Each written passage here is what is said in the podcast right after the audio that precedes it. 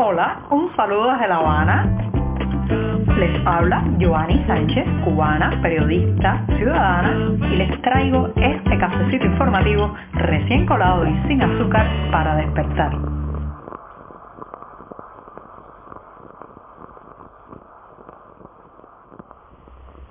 Cuando llega el jueves, ya sé que la semana informativa en este programa está terminando poco a poco, pero también hago un balance de los días pasados y todas las noticias que he podido comentar a través de este podcast. Así que este jueves no será una excepción, es una jornada que ha amanecido soleada, no tan fresca como los días anteriores aquí en la capital cubana y en la que comenzaré hablando de los muros, sí, los muros y la rebeldía en Cuba. Pero antes de decirles los titulares de este 27 de enero de 2022 voy a pasar a servirme el cafecito informativo que ya escucharon estaba colándose al inicio del programa. Así que lo pongo en la taza y ahora les voy a comentar los temas principales de hoy. Les decía que hasta los muros disienten en Cuba. Díaz Canel está cercado por los carteles en contra de sus funciones y en contra de su persona. Ya les daré los detalles. Mientras tanto, los abuelos, entre las colas y las bajas pensiones, esos rostros que vemos por todas partes cargando las bolsas y a los nietos. Mientras tanto, el presidente peruano, en una entrevista con la CNN, ha descartado que vaya a tratar de imitar el modelo cubano en su país. Qué alivio para los peruanos. Y por último, recomendarles una película bajo el título Milada, un filme, señoras y señores, que hay que ver. Ahora sí, presentados los titulares y servido el café el jueves. Mi día preferido de la semana puede ya comenzar.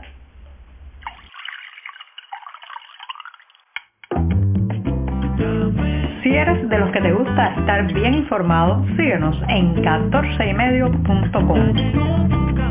También estamos en Facebook, Twitter, Instagram y en tu WhatsApp con este cafecito informativo.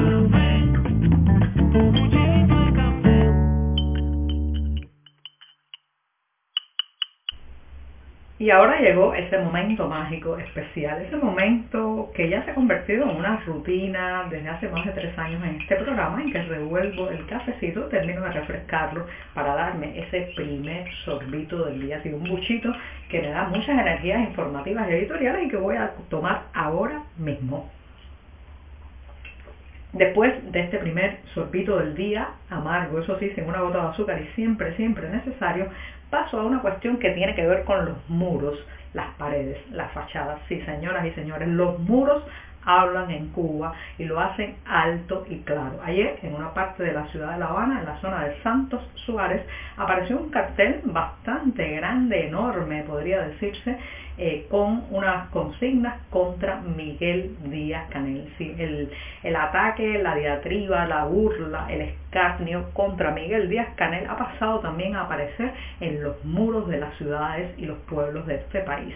¿Y qué pasó? Bueno, pues inmediatamente que ese cartel contra el mandatario cubano, un mandatario por el que nadie votó en las urnas, que no representa el sentir y el deseo de la población cubana, que fue colocado en el puesto que ahora tiene el presidente, ya ustedes saben, por el poder verdadero en Cuba, que es el clan y la familia de los Castro, bueno, pues con la aparición de este cartel se desplegó un operativo policial que rozaba lo ridículo, con peritos, criminalistas, tratando de detectar quién había escrito aquellas palabras contra Miguel Díaz Canel, decía literalmente abajo Díaz Canel Singao, que como ustedes saben, bueno, pues es la palabra que le han adjudicado a los cubanos de manera muy popular y muy digamos, directa a este hombre mediocre, incapaz de hilvanar ninguna frase brillante, que inicialmente nos lo presentaron como un ingeniero con la posibilidad de ser un reformista y que ha terminado ser uno de los mandatarios más odiados de la historia cubana. Así que ahí estaba el cartel en el muro, los criminalistas tratando de buscar una huella, de detectar si la pintura de dónde podía provenir, en fin, tratando de hallar al autor o a los autores de este cartel. ¿Es esto nuevo? No, para nada. Eh, los muros cubanos han sido una parte importante, lo que podemos decir en el movimiento disidente, en la inconformidad, en el deseo de cambio de varias generaciones de personas en esta isla. Recuerdo en los 90, cuando la crisis económica tocó fondo y vivíamos momentos muy difíciles, era común que aparecieran estos carteles con abajo Fidel Castro en muros, fachadas y eh, algunos lugares también a lo largo de todo el país. Inmediatamente ocurría exactamente lo mismo, un gran repliegue, eh, un gran operativo militar y policial alrededor de la zona y eh, pintaban inmediatamente el la zona donde había estado la consigna, el cartel, el graffiti en cuestión. Asimismo ha sido ayer y además han elevado el tono y hecho un acto de reafirmación revolucionaria alrededor de el lugar donde apareció eh, pues esta frase, eh, esta frase que mezcla rechazo y burla. ¿Por qué está ocurriendo esto, señoras y señores?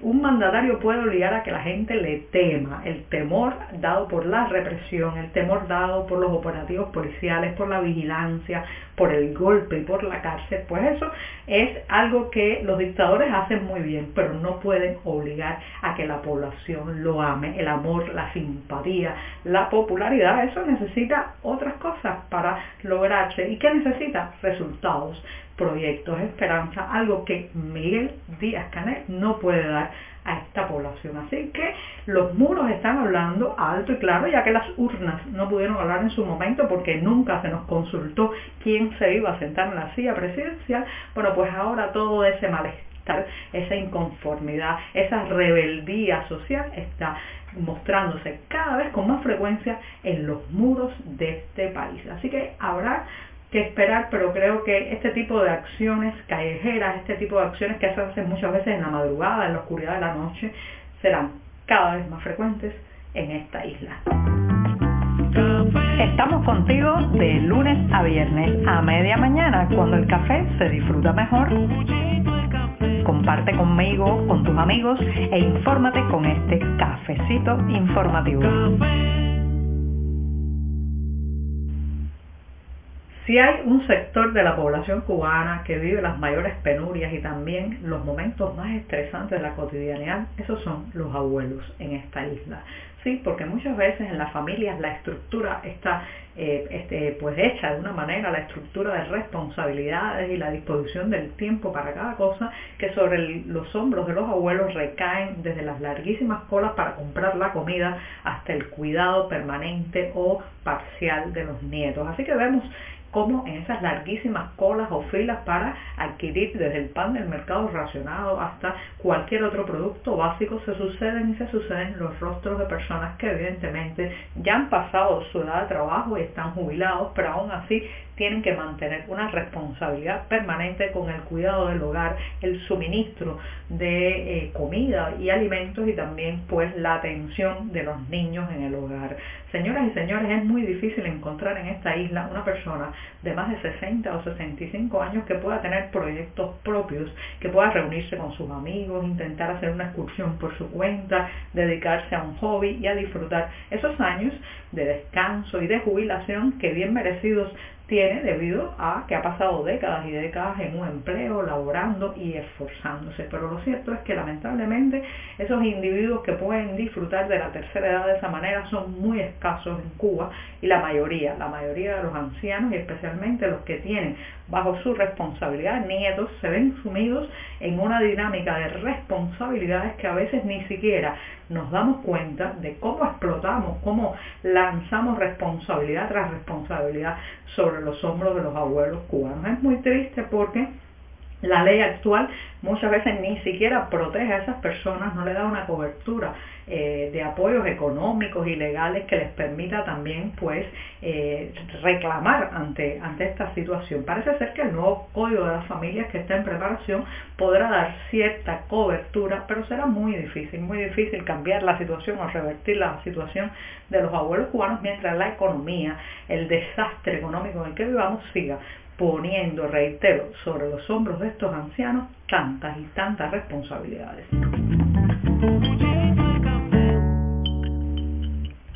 El presidente peruano Pedro Castillo se ha desmarcado del modelo cubano, sí, aunque ha evitado llamar al régimen cubano una dictadura en una larga entrevista que se ha transmitido en dos partes a través de la CNN, lo cierto es que Castillo ha dejado claro que no piensa importar en su país las bases del modelo que rige en esta isla hace más de 60 años. Así, lo ha dicho se ha distanciado del sistema, esto no es nuevo, incluso recuerden que el propio Fidel Castro en 2010 eh, le confesó a unos periodistas estadounidenses que el modelo cubano no funcionaba ni siquiera en Cuba. Claro está que ni las declaraciones de Castillo ni aquella frase de Castro podrá usted leerla en los medios oficiales cubanos que tienden a escamotear ese tipo de información. Pero no obstante, ahí está y parece ser que los, cubanos, eh, los peruanos no tendrán que sufrir la exportación forzada de un modelo fallido como el cubano. Y pongo punto final al programa de este jueves con una recomendación fílmica. Si se trata de una película que está circulando por las redes clandestinas e informales de audiovisuales en Cuba y que creo, señoras y señores, que no va a llegar nunca a la parrilla oficial de la televisión, así que hay que verla bajo el título Milada a través de esos contactos personales o el mercado informal en esta isla. Es la biografía de una política y defensora de derechos humanos eh, llamada Milada Orakova, víctima de los procesos de persecución realizados bajo el régimen comunista en la entonces República de Checoslovaquia. Este es un filme de 2017 y reitero, pueden verlo bajo el título Milada. Por hoy es todo. Te espero mañana a la misma hora. Síguenos en 14medio.com. También estamos en Facebook, Twitter, Instagram y en tu WhatsApp. No olvides, claro está, compartir nuestro cafecito informativo con tus amigos.